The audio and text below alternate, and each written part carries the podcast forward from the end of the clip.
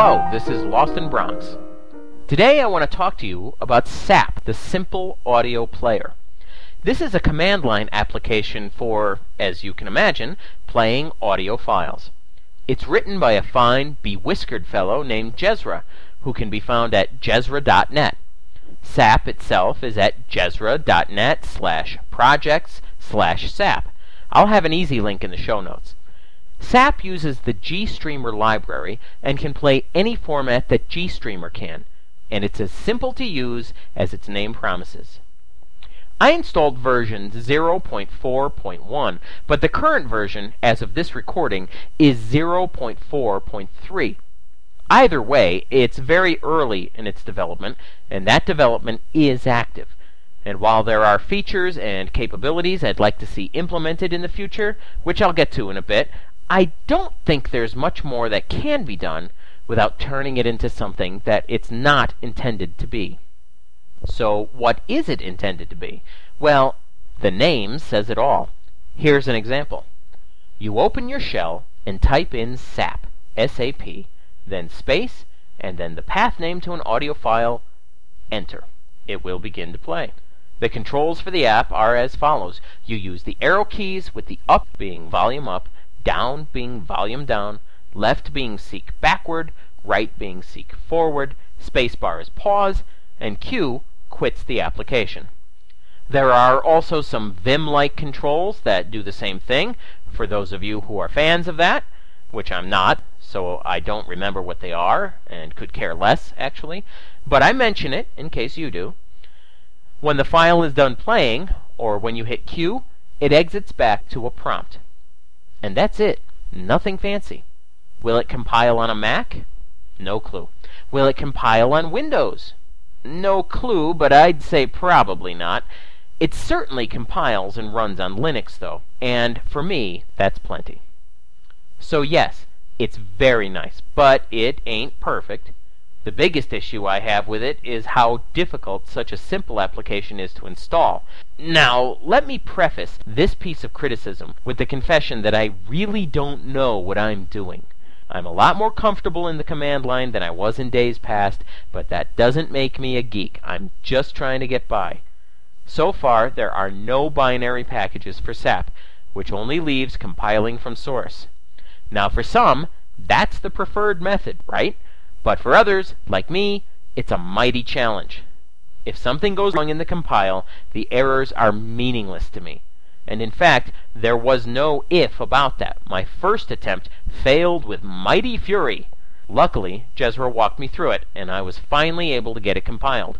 Unfortunately, I was on a machine that turned out to have a sound card issue, so while I'm reasonably sure that the compilation went well, I can't confirm it for that machine.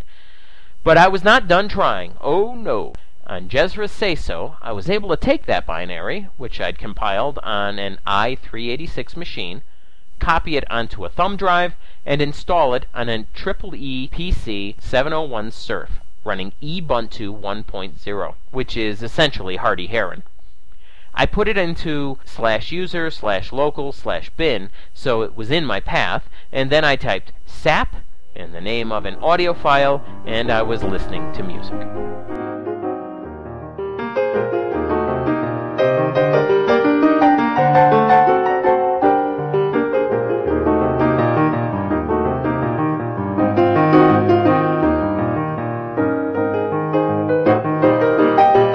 Okay, the pros.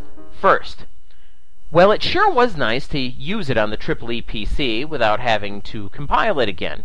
Gotta give it thumbs up there for effort saved. Next, it's little. I like my apps, small and fast like a bullet, and SAP qualifies. It does one job and does it well, sweet and Unixy. Next, it can play remote audio files via HTTP. You just type in a web address instead of a local file address, and it'll play. If you have a decent enough connection, therefore, you can listen to your music or podcasts as if they were live streams instead of waiting for them to download.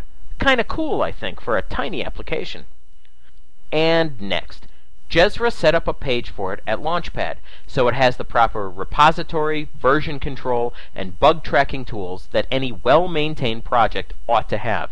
In other words, he takes it seriously, small though it is. Now that's at https colon slash slash launchpad.net slash sap plus sign. You know, it's got one of those little plus sign thingies at the end. Uh, anyway.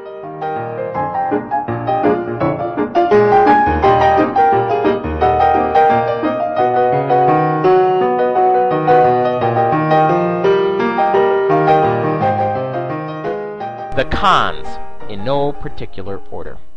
First, SAP clears the command line, which gets rid of my previous file listings on the screen. No big deal, but it would be nice if it just appended itself to the end of the printout instead of clearing the screen, and then leaving it cleared when the file closes. I tend to use the command line itself as my file manager of choice. After SAP finishes playing a file, the return from my previous ls command, which I almost certainly had up to find the file that played, is gone, and I have to enter it again. Yes, yes, it's simplicity itself to do. Just tap the up arrow twice and then enter and it's back again. But that's extra keystrokes, which, if SAP left the screen up instead of clearing it, wouldn't be needed. Like I said, it's a little thing, but little applications should excel at little things, I believe. Okay, next. Ease of use and simplicity notwithstanding, I'd very much like it if it could play an entire folder, which is a poor man's playlist. You know, one file after another in a folder. It tries to, but it can't.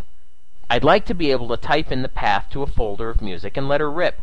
0.4.3, which is the current version on Launchpad as of this recording, is stated to now have playlist support, so I guess my frown could turn upside down if I installed the latest version. Except that I don't like playlists. I like directories, you know, folders. Next, fast forward and fast backward go by at 5% at a time. That is, each increment of the fast forward or fast backward keys, right and left arrows, is worth 5% of the file that's playing. I would like more fine-grained control over this. Longer files can skip several minutes at a time at 5% per. Next, SAP can play remote audio files, as I said, but it does not do actual live audio streams. It would be awesome if it did. But you put in a stream address, it acts like it's buffering or something, but it never plays. Next, a successful compilation spits out the following warning, or something similar for you. Um, slash home, slash lost in Bronx, in, in my case, slash sap, slash audioplayer.vala.c colon 269 colon space warning colon passing argument 2 of double quote GST blah blah blah. Uh, I'll, I'll, I'll put it in the show notes. The gist is that this is just a warning, not an error, and the application compiles just fine despite it. It's weird to see, though, and thusly worthy of a bug report, which has been made. Not by me, 'cause I don't know how to do that, uh, unless you count crabbing at Jezra about it, 'cause if you do, like I do, then I did. And next, and finally, probably the most serious issue for people like myself, serious enough that I repeat it now, is that, as of this recording, SAP has no pre-built binary packages available for it. As I assume you've gathered by now, compiling isn't my strength. I was able to get the binary I had successfully compiled to run easily on the EEE PC, as I said, but that same binary would not run on our 64-bit machine, also running Ubuntu Hardy. It seemed to be a library issue which I couldn't resolve, despite Jezra's valiant attempt at help. I tried to compile it on this machine as well, but I got into dependency hell almost immediately. Once built, SAP is only about 45 kilobytes. But I had to install much more than that in dependencies and compiling tools and libraries. I mean, I told you I don't do much compiling, so this box was not ready for any of it. Even then, after putting on what I thought were the right tools, it was still a no-go. Understand, this is all about my lack of skill and not about SAP being badly written or anything. But then, that's why it'd be really nice to have a way of installing it that didn't require skill. This episode of HPR is about a piece of software and not about the obvious merits of me learning how to compile a piece of software. So, on that point alone, packages would be nice. Currently, Jezra is the only developer. He can only do what he can do. If others want to get involved with it, maybe my idiot install might come about, which I'd very much like. And that amounts to all the problems for me. I guess I had a lot to say about what I didn't like, but a pound of it don't weigh an ounce, as my poor old broken down mother would say. None of what I'd like to see put into SAP sometime in the far off misty future takes away from what it already does well and simply, which is play audio from the command line. So, if you're in the market for a very lightweight command line interface audio player, and you're better at compiling from source than I am, which pretty much everyone is, then take a look at SAP. It's small, it's cool, it's GPL v3, and it just might scratch you where you itch. This has been Lostnbronx. Take care.